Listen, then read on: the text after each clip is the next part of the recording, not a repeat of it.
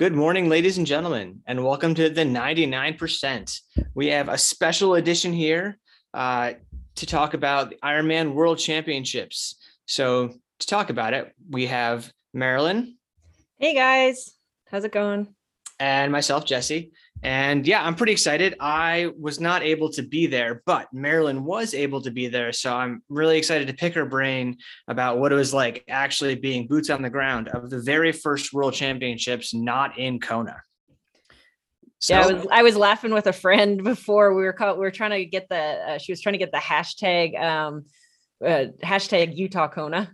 she was like, she's like, come on, everyone, get Utah Kona. um, so it, it was it was fun to to to be there for sure. Yeah, I did see that they had a lot of the like Hawaii theme still going on in in Utah. So that was that was interesting. Um, I guess. Yeah, you know, it's it's it's kind of interesting with triathlon. You know, most with COVID and everything, most sports that missed, you know, major events like world championships and stuff like that, they just sort of let it go, right? They just sort of okay, well, it didn't happen in 2021. And for triathlon to go ahead and say we're going to try and give everybody the best opportunity for all the qualifications that they put their heart and souls into and and also, you know, money spent and all of those things and give them the opportunity to have world championships. So we're really blessed in our sport that we, yes, we got we got this St. George World Championship opportunity, and it was another chance for the pros to race hard and make money. And then they're going to get to race the 2022 World Championships in Kona later this year. So pretty unique to triathlon. You know, we know triathlon's a unique sport, and I think probably hats off and kudos to our sport and our organizers for allowing these kinds of opportunities, not only for our professionals, but our amateurs, and that other sports just sort of went, you know, too bad, so sad. We didn't get it in 2001. Let's move on. And, and those were just sort of heartbreaks that people had to get over. So I think it's worth mentioning that. And then, um, you know, I'd like to hear from you, Jesse, and and we can talk about it as far as feedback from our athletes. I had six athletes racing there. How many did you have? I had four.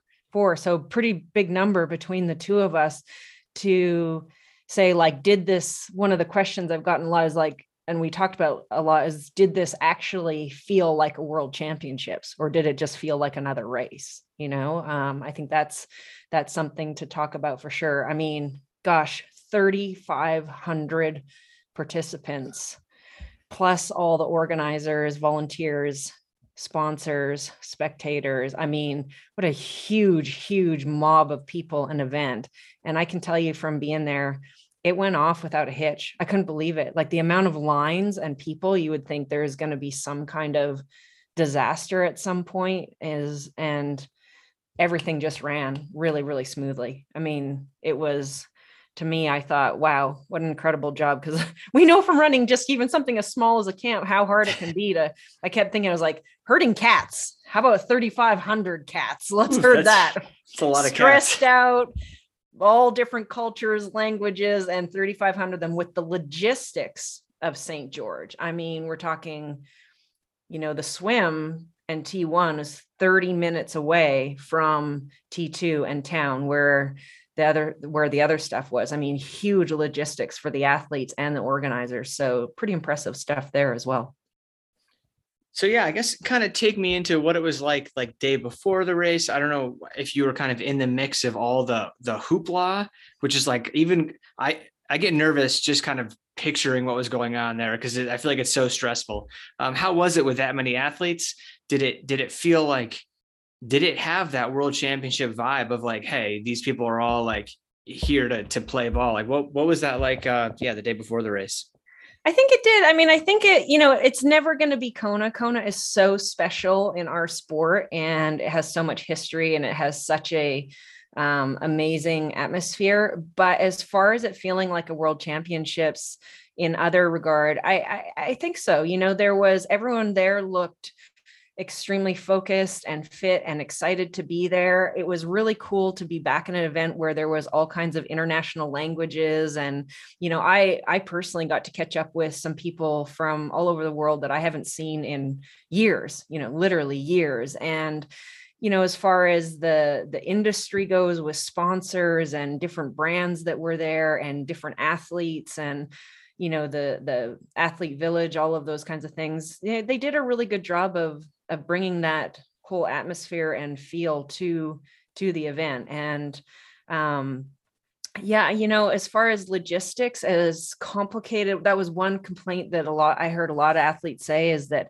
having it in a place like utah the way they do the logistics are time consuming and tiring the day before days before the race because it's so spread out mm-hmm. however the ironman and the town of st george i think ha- handled it and and set it up for real success i mean we got down to the swim start on the practice day on thursday and there was this huge lineup that was like oh my gosh, it was so long. And I thought, God, we're going to be standing here for, I said to the athletes I was there with, I said, look, if it looks like you're going to be standing here in the sun on the pavement for over an hour to just do a 15 minute swim, just bag it. Like it's not worth it. And it didn't, it was like so fast, like 15, maybe 15 minutes. They got them in there and they had them all chipped and there was kayakers out there and they funneled them through, you know, took care of their bags, that kind of stuff and got them in and out of there really fast. And, and, you know, so I think as far as that parking in town, getting in and out of things, it was all really smooth, really good um and yeah it, it was like exciting to see you know a lot of people who were really fit and from all over the world again you know because we go to uh, races in the US and you get a few internationals and that kind of thing but it's not the majority it's and especially over the last couple of years nobody's been traveling right so right. it's been like you're at a race and it's pretty much everyone from your own country and this this brought it all back together again and I think that that that provided a really good environment and seeing all the you know i know a lot of the big names and big players weren't able to make it the pro start field was kind of like if you were able to get to the start line and start it was a victory at this race between covid and injuries and just travel and other things going on. But it still had a lot of big hitters there. And so it might have been a smaller field but the quality of the field that was there was still so impressive. And so to see you know that sort of competition lineup. anytime you get a really competitive race that was really great to see and there was a lot of people who are legendary in the sport who are walking around being part of the pre-race stuff you know interviews interacting with athletes um, just you know walking around i mean just down at that swim start i must have seen you know, five or six past Ironman, you know, Hawaii winners just hanging out with athletes doing a swim as well. So it brought that feel to it that you're not going to get at at other races. Awesome. Yeah. It sounds like sounds like it felt like a world champs, which is which is awesome. That's great to hear. Yeah. Um yeah, I did hear that the the buses in the morning were were a little bit rough. I was talking to some spectators that had to wait a little bit extra time, but then when you think about all the spectators are trying to bus, if it takes you an extra 20 minutes, maybe that's not crazy. But um, but yeah, sounds like St. George did a really good job to rally around the race and and make it happen. Yeah, the one thing I would have, I would, if I was racing, would have been complaining nonstop about is how early everything was. I mean, there All was right. some people, and, and I don't know what the answer to that kind of thing would be, but you know, there was athletes that had. We were up at 3 a.m. and what, and there was, and my athletes all had later wave starts, so it allowed for that. But you know, with transition being closed, all that kind of thing, it was you know i think there's some i don't know what the answer is but to me as a coach there's some concern about having someone wake up at 2:30 in the morning and that same athlete having a you know they sent some of the later um, you know the older age groups in particular females much later in the waves. And having that is the group that potentially could be out there on a course like this that is so challenging and the wind and the heat and the difficulty of the course maybe 16 hours 15 16 hours so you're asking someone to be up at 2:30 in the morning and then be on a course that is that challenging and potentially be racing for 16 hours 15 16 hours and not have any kind of you know issues happen. I think there's i think that needs to be looked at. There's some risk in my mind of that you know whether it's changing the waves and giving them you know i don't i really don't know what the answer would be with that number of athletes um, but having i think it's worth health wise looking at is it appropriate and smart to have people awake that early and then expect them to exert themselves that long on that difficult of a course. That's just that's just my personal opinion though. And and they're waking up early, and then there's a delay before they start. So maybe they're up at two thirty, but they don't get to start until like what, like eight o'clock. Yeah, exactly. Like they've already had a full day before they even start their 16 hour day or 15 hour day. You know, I don't I don't know that like I say, I don't know what the answer is to that, but I think it's worth recognizing and saying like, hey, I, I don't know that long term that that's really a good idea for some of these athletes. Right. Right. Yeah. Yeah. That is that's an early wake up and a long time between. Mm-hmm. So yeah, from from my end, I was really only able to watch the pro race, which was exciting for me to be able to watch that, and um, definitely had a bunch of FOMO. But um, but I didn't get to see really the nitty gritty of what was going on the rest of the day. So I would love if you kind of take me through some of the conditions that you were able to to kind of experience actually being there. Um, so I guess since, let's start with the swim. Like how it, it looked pretty flat uh, and when the pros jumped in. I don't know if that changed dramatically throughout the morning, or was it was it hot? Was it cold? Did they have good coffee? Give me the play by play. Yeah, I, I don't know if they had any good coffee down there. I wish I would have found that if they did. But um, I will say, yeah, you know, the conditions look in as far as the swim course uh, looked really good. You know, it was nice. It was nice swim conditions. The main factor on the swim was how cold the water was. The days leading in, it was much colder. It was like 60 degrees, and then race morning was like 63, 64 degrees. So it warmed up a little bit. The day before was really hot, so the lake had warmed up a bit. However, you know, doing a run-in start and the pros got a chance to get in the water and do a warm up, but the amateurs did not. And to go from standing around, like we say, let's say they got there, some of them two hours, maybe two hours plus of sitting around before they go. I know a lot of them are are well trained and coached to do proper warm ups before dryland warm ups, which I think helps. But uh, when the water is that cold, to do a you know be standing around in the sun and then do a run in and boom, you hit 60, you know, let's say 63 degrees water, which is still pretty cold. You saw a lot of people end up with some serious uh, medical issues because of that and having to actually be pulled from the water. Many athletes, if it wasn't that severe, at least experience that, you know, like they're feeling winded, almost like a, a bit of an asthma attack. Away. Yeah, it just takes their breath away. And they, uh, the feedback I got from a couple of my athletes who all had exceptional races, raced really well, but they still, that's the one thing that they said about the day was, man, when I hit that water for the first X number, hundred of meters, I was the only thing I cared about is I was really struggling to catch my breath. And they were like almost doing that aggressive, you know, big breath out to try and calm themselves down and and you know get that air in their lungs. I had one uh, athlete unfortunately that did end up with a pretty serious medical issue because of that where um, you know the lungs fill with water and blood and they and they need to be pulled from the water and their oxygen level goes down to like 80 so so that's and then and then when that happens they have to they have to pull them out of the water and not let them continue. And i know that that happened to a fair number of athletes in this race. If you go on, I think there's like the Ironman Facebook page, there's a ton of chatter and talk about that specific thing happening at this race. So I think just standing around waiting for a long time and then running into the water and it hitting it cold, that was a bit of a factor with the swim.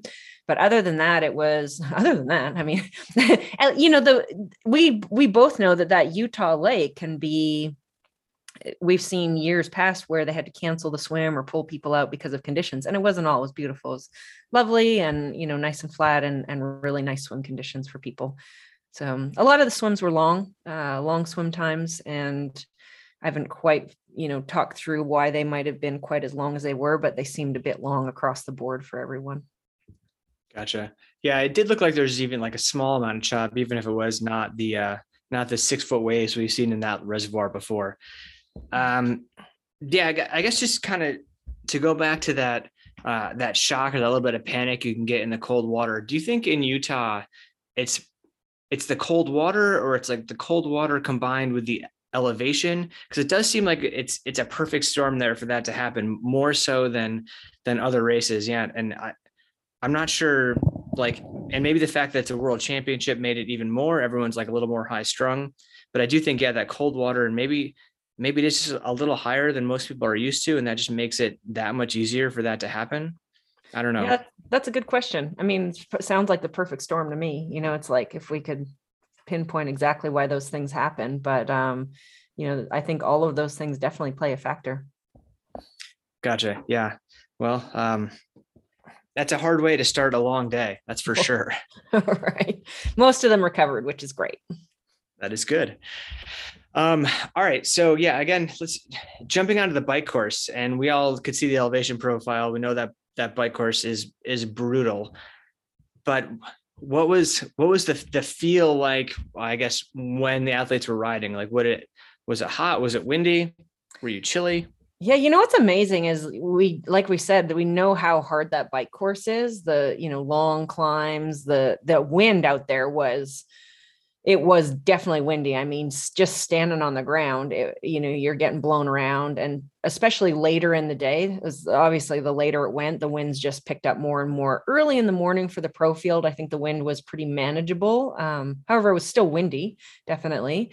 Uh, and then as the race went on, and certainly by the time the majority of the field was on the back half of the course it was extremely windy and and later in the day yeah i mean it was if you made a poor front wheel choice or wheel choice in general, you were you were definitely going to be feeling it. I saw plenty of people coming down the fast hill in town with a deep dish front wheel and a disc and literally almost get blown off their bike. There was a couple of them I was like, holy crap, like how did that guy save that? Because it was like cat skills because he was like picked up, whipped to the side, and then somehow landed it. And even someone else, like someone yelled out, like, you're okay, man, you're okay. Because it was unbelievable how this person didn't crash in that wind and and those going that fast on the downhills.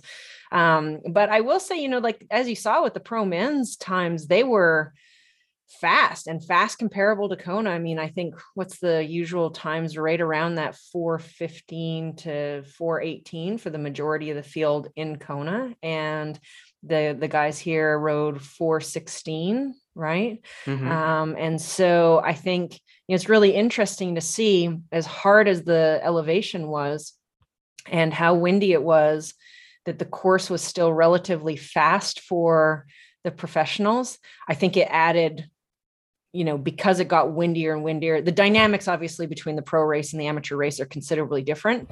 Tactics, dynamics, all of those things, as well as, you know, the conditions got windier as the day went. Absolutely. So the amateur bike times were, I think, affected more because for that and mm-hmm. versus how the pro race might have played out for the front of the field. Yeah, it seemed like at least just looking at the way my athletes um, fared on the course is that the slightly the slightly slower athletes like it kind of got even slower like those those gaps got got bigger. And it seemed like like you said like the pointy end they still went pretty close at the same time but then if you're a little bit back from that it seemed like those time gaps just kind of ballooned up given i don't know if it was just being out on the course a few minutes later and having to deal with more and more wind or or whatever it was like the hills just got a little bit steeper for the athletes that you know weren't quite at the pointy end. It, it did seem like yeah, the, the further back the athletes got, kind of the more that gap ballooned.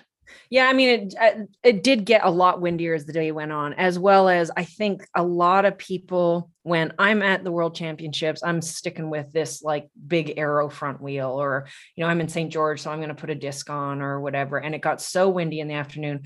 One, if you are that, dis- those, some of those descents there are fast. I mean, without even trying, you're going well over 40 miles an hour, up into 50 miles an hour. So if you are not used to going that speed downhill with an 808 and a disc being blasted by you know side crosswinds you're going to have to slow down. You know you you slow down slow down slow down. And now it makes a section of the course that could be really really fast if one you had a better wheel choice or great even improved bike handling skills to be able to go that fast downhill. So so one of those two things. You know the one of my athletes, we made the call the day before. I was like, apps, she had a four, uh, 808 on the front. Well, a seven, I was like a 707 or something strange like that. It was basically an 808. And I was like, put your 404 on. Absolutely. And because the days before we pre-rode that descent and she was up in her hoods and she was kind of, you know, she was going fast, but not that fast. And she was an aero. And I was like, no, you need to put the 404 on. And so that you can get in your aero bars, get really low, and have confidence to really ride and boogie down that downhill. And she did that. And during the race, it was 10 times windier than it was the days before. And and she was like, man, she she said she passed a hundred people on that descent. She just went absolutely flying down at a, oh, you know 50 miles an hour, and everyone else was propped up in their hoods and having to slow down because they they were getting tossed all over the place and it wasn't safe. So I think on a course like this, I think in Kona everybody just knows that they're like, okay, you know, there's well, one they don't allow discs in Kona, um, but you know everyone pays attention to that more. And here, I don't think people took that seriously enough about how much faster they could go on this course just based on one one small decision. Yeah, yeah. One of the little guys I coach, uh, I made him go down to like his his two hundred two, right, or whatever, like twenty, and he, um, I think he was pretty grateful that that's what he used, mm-hmm. because yeah, I think, and it actually. I was talking to another coach before the race, and they kind of said that that descent was going to be one of the one of the keys in this race and that everybody was kind of focusing on the climbs. And it sounds like it sounds like he kind of nailed it that that was maybe where people were going really fast and gaining some time or sitting up and losing a bunch of time. Because if you're going 55 versus if you're nervous and breaking going 25, because that stretch is pretty long, right? It's like, I don't know, I don't remember like 10, 20 miles of descending. Yeah. And it's also really exposed. You know, you start right. way yeah. up on that top and then you're just uh, at V what you Veyo or Veyo up there the top, yeah. Yeah. And then you just like that's a long ways from that spot all the way back into town. It's, yeah. It's really long. Yeah, yeah, yeah. Yeah, um, so really, really, really cool. I mean, I'll definitely say in terms of the uh, pro race, there was like a group of four guys that came in hauling ass downhill together, and them riding, you know, as a as a triathlon group. Um, they were moving a lot faster than there was some individuals that came in after like spread out by themselves in that group. The speed that you saw them going were significantly different even like visible to the eye. And mm-hmm. then there was like another group that came in not long after that and same thing like they were moving much much faster in the pro men's field. So i think it it benefited as always but in particular on those kinds of really fast downhills with the with the wind being cross and headwind on the downhills i think. If you were on your own it, in terms of the pro race it might have affected you quite a bit more than if you were working with say two or three or four other four other people. Yeah that's it's interesting because i think everyone was kind of like well this might be a good race to like kind of time trial it because of the climbs. And you don't get as much benefit on the climb when you're averaging 12 miles an hour but maybe it was worth it for some of those guys to be in that group to have that fast descent because that is a long stretch where you can make up some time. So that's yeah, interesting. Hmm. Um, so you know, when I was watching, it looked like people were warm, but I don't really know how how warm did that run course get out there. Dude, I will tell you, like, I remember texting someone halfway through the day. They're like, it looks warm out there, but you know, I think the the temperature people were reporting back online was like 90 degrees or something like that. I'm from Tucson, as you are. We know we know warm, and we know hair dryer dry warm, right? I mean, and I was standing there and I was like, it is freaking hot out here. That sun is just belting on top of your head, and I think you know the uphills on this run course were so long and it was so exposed and hot that if if you didn't look after yourself you know it's as you know it's so easy to overheat when you're going uphill. You know you got a little tailwind you're climbing for a long time on a hill on the run and it's 90 degrees but the sun's sitting right on top of your head at elevation. That's mm-hmm. that's hot. I mean yeah. it's 90 but feels like 105 right. And people were every single person was like I'm I'm dying. That's all. Even the, you know, like even people who are racing really really well, like you know, I had one athlete. She won her age group by an hour, and she was she started the run with a 30 31 minute lead. By the first lap, it had ballooned out to 55 minutes, and she she ended up winning over an hour, and simply just because she was able to to stay strong and steady and stay cool and and never crumble in those kinds of conditions. It was people either the, the advice i gave people the days before and you know every one of my athletes ran really well. I had one athlete who ne- actually did a negative split on that marathon which is crazy right? And yeah. then another one that probably had one of his best runs ever in an Ironman, and and then like the other one I said just ballooned out her lead on the run, which is, you know, usually something that she struggles with, and she just ran like an absolute champ. So I think the advice that I gave them the days before was manage your heat on the uphills, manage your quads on the downhills the first lap and if you're able to continue to run the uphill strong on the on the second lap and have no issues within your body to be able to boogie on the downhill on the second lap you're going to race really well and that was like the main thing i kept hitting home with them and once i was out there and it was so hot being out there and seeing how hard it was to you know be strong on that uphill and then people could really make use of their speed and staying right over up over top of the front of their foot and boogie downhill if they could do that on the second lap they were they were running really well. If they had if they were blown and their quads were blown to be able to keep running hard uphill or they were just dying of heat you know it was a lot of walking uphill and and then they turned around and you saw like people like doing the like hamstring grab or the quad grab because they couldn't handle the downhill anymore and they were cramping then that made for a really long day. So just being able to stay cool on the uphills and keep running and then really being able to like when we saw like you know six minute mile average for that marathon in that heat it's like how is that even possible? And i think it's like the people who could run really fast downhill went pretty fast um, that that to me is what it, it looked like out there. Yeah, again, that's super interesting because um, just like the bike, I would think that the uphills would be kind of the deciding factors, but really it sounds like it's more like were people actually able to open up their stride and really run the downhill strong, and that may be more of a more of a, a game changer than how strong they ran the uphills, eh? Yeah, I actually that was very Canadian of you. Eh? I uh there was one dude, it was so funny, some random dude where I was standing. He was I, he was talking to like a an athlete beside him. They were running on the downhill and he goes, God, the downhills suck more than the uphills. and I was, I was like, yo, oh my gosh. But I think it's because the downhill was so long, you know, it was just this, they were long, long stretches of downhill. They weren't, you know, necessarily steep the whole time or anything like that, but it was just really long downhills and so if you were able to to run those well throughout the entire marathon right. then you you actually ran i think you ran pretty well because everyone kind of looked the same uphill you know unless they had completely blown themselves and fallen apart but uh, as far as the pro race went you know a lot of those guys look strong and steady uphill they're so fit and they are able to manage heat and you know that kind of thing and regulate their their effort and their core temperature and those kinds of conditions on the uphill. It looked like everyone was kind of running their own race on the uphill. And it looked to me like the ones that were really running well downhill were the ones that just kept moving through the field and, and going really well. Awesome. That's cool. Yeah.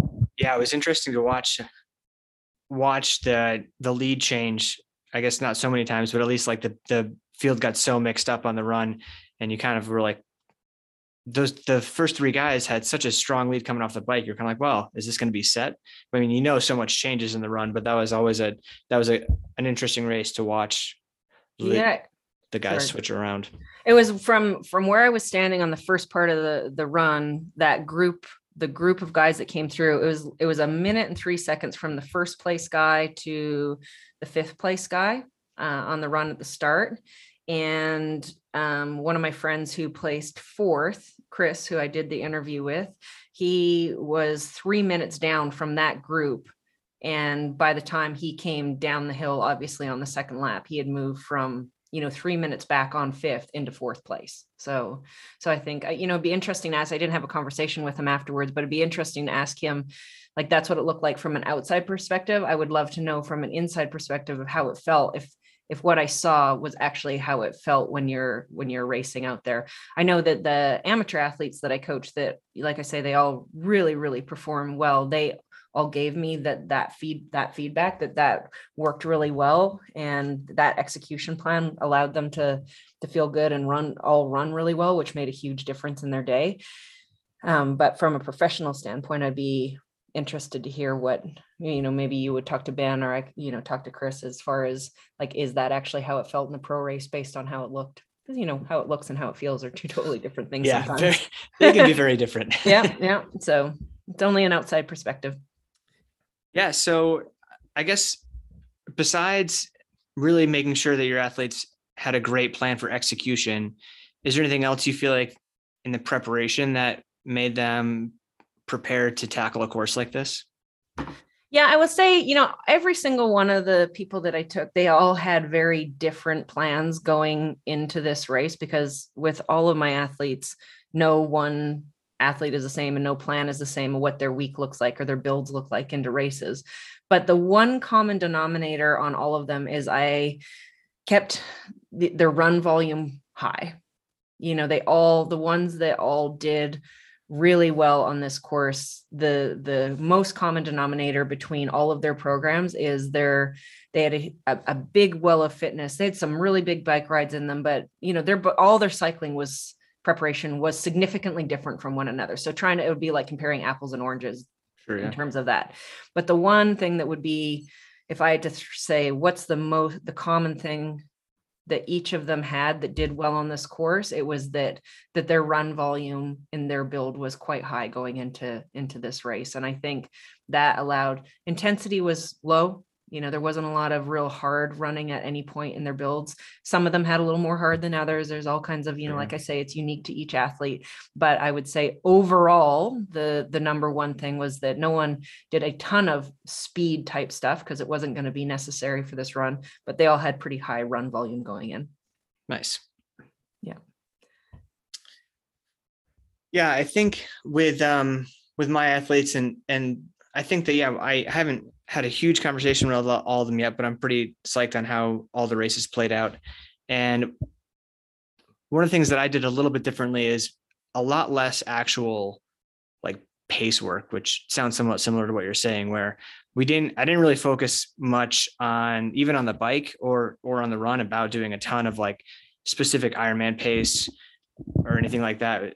More just kind of like you're saying, like did a fair amount of volume and some workouts to get their fitness really high, but not specifically like, hey, this is, you know, we're going to do a very specific Ironman pace workout because this was in Arizona where you can actually just put your head down and go at Ironman pace. And and so yeah, I think kind of just focusing on being generally fit and less about what you might consider like being more classically ready to race an Ironman when seem to seem to go pretty well. Yeah, the one and a question I've gotten from some people so far, it's only been a couple days, but some from some outside people uh, looking in uh, have asked asked me, "Oh, did you have your athletes do a lot of strength work going in into this type of course?" Especially because I know a lot of people know that I am, you know, big into the strength world, that kind of thing just and so they're like oh did you have your athletes actually do quite a bit of gym work into this kind of course and the downhill running and all that kind of stuff? And the answer is absolutely no. I mean oh no because um our the sport of triathlon when you're in a race preparation build obviously again it's not a broad paint brush. Everyone is a little bit different and each one of them has their own unique either injury prevention program whether it's like a rehab routine that they do two three times a week or one specific gym exercise for a, a, you know a specific weakness of theirs that we need to stay on top of. There is definitely a little bit of that but more so you know doing hills on the bike doing hills on the run you know those kinds of things doing the paddle sets in the pool the the volume was high enough in each one of their builds into this type of race which was the key thing to make them race successfully here there wasn't there wasn't room for also the training stress of strength work. It would have just been too much. It would have tipped tipped things over the edge and not necessary. So although like i say a couple of them might have had some injury prevention type routines which i don't consider you know really adds to the the stress of training. It just is injury prevention eh, but as far as actually like moving weight and getting stronger in a gym that's certainly something that i did not do with any of them going into this race. So as far as people asking that question no. Nice. Yeah. Um so i guess to since you touched on that a little bit did you incorporate a fair amount of whether you want to call it sport specific strength work or however you want to phrase that but like like climbing um, on the bike low cadence work paddles did you include a lot of that for your athletes yeah and the one thing that i did encourage and, and include in most of their programs was trail running nice Yeah, because you know it, it, put them some long runs on trails. It's dirt, so it's not going to beat them up as much, or even some long hikes. But it's going to give them that uh, you know a little bit of you know dynamic movement and the ankles and the hips and that kind of stuff and the downhill running and you know avoiding rocks and that kind of thing. And so the ones that could do a, some long you might only incorporate long trail runs in someone's off season but i really did include that within their program into this kind of race for for a number of them. Nice. Yeah that's awesome. Yeah. Yeah. I'm a big fan of that as well. Yeah. um well I said I was going to keep you here for 30 minutes. We've already cross that threshold. I don't want to keep you for too much longer. Um, yeah. Any any other big takeaways you noticed from like from being there? I guess that people might not have been able to to feel from watching the race at home. Yeah, I think you know. Obviously, the big factors were this was um, this was when I was standing there. I was like, I remember thinking several times throughout the day, it was like, wow, this is a really, really hard course. You know, between the conditions and the terrain. And as far as Ironman goes, I was like, you know, absolutely hats off, kudos to every single athlete that showed up their race, towed the line, and finished because huge, huge race and and such a difficult Ironman course. I mean, Ironman's hard enough as it is. I mean, these these events are just they're we we know they're hard you know and so do it in on that type of course and then to add that kind of wind and heat just such a hard course. So for world championships absolutely a legit course and um I think everybody's excited to take the the other thing that I think across the board of anyone that I talked to, whether it was industry people or athletes, I think everybody was supportive and happy that this happened and it was a good launching pad back into this type of racing. However however everyone is really excited to get back to kona. So the question we asked, asked earlier in the year of will ironman likely start moving the world championships around on different courses around the world or will this become ironman's new world championships home? Uh, obviously we don't know the answer to that yet but i think the feedback i got from everyone there is there's no place like Kona, you know, and I think everyone will be, this was a great start back. And this was like really great to get everybody excited again. And I think everyone's really looking forward to actually being back in Kona and going back to our roots and our history of the sport. Awesome. Well, yeah, I I feel a little bit bad for the champions of this race because they do only get to wear the crown for what five months? And then and then there is another world championship. So hopefully we can really really celebrate the athletes that did win um you know their age groups or the overall here and and kind of like because they did toe the line on a really hard course and take the win or do well. And i think that's awesome. And i would hate for that to be kind of diminished just because it wasn't kona. Um but but yeah, I think uh, you're right. Everyone is pretty excited to get back to the Big Island and get to race Kona this fall. So hopefully mm. we'll get to see some more fun racing there. Awesome. Thanks so much, Jesse. Really fun to chat about it. Yeah, thank you. Thanks for the perspective of, of being there. It's good to hear. I appreciate it. Cheers.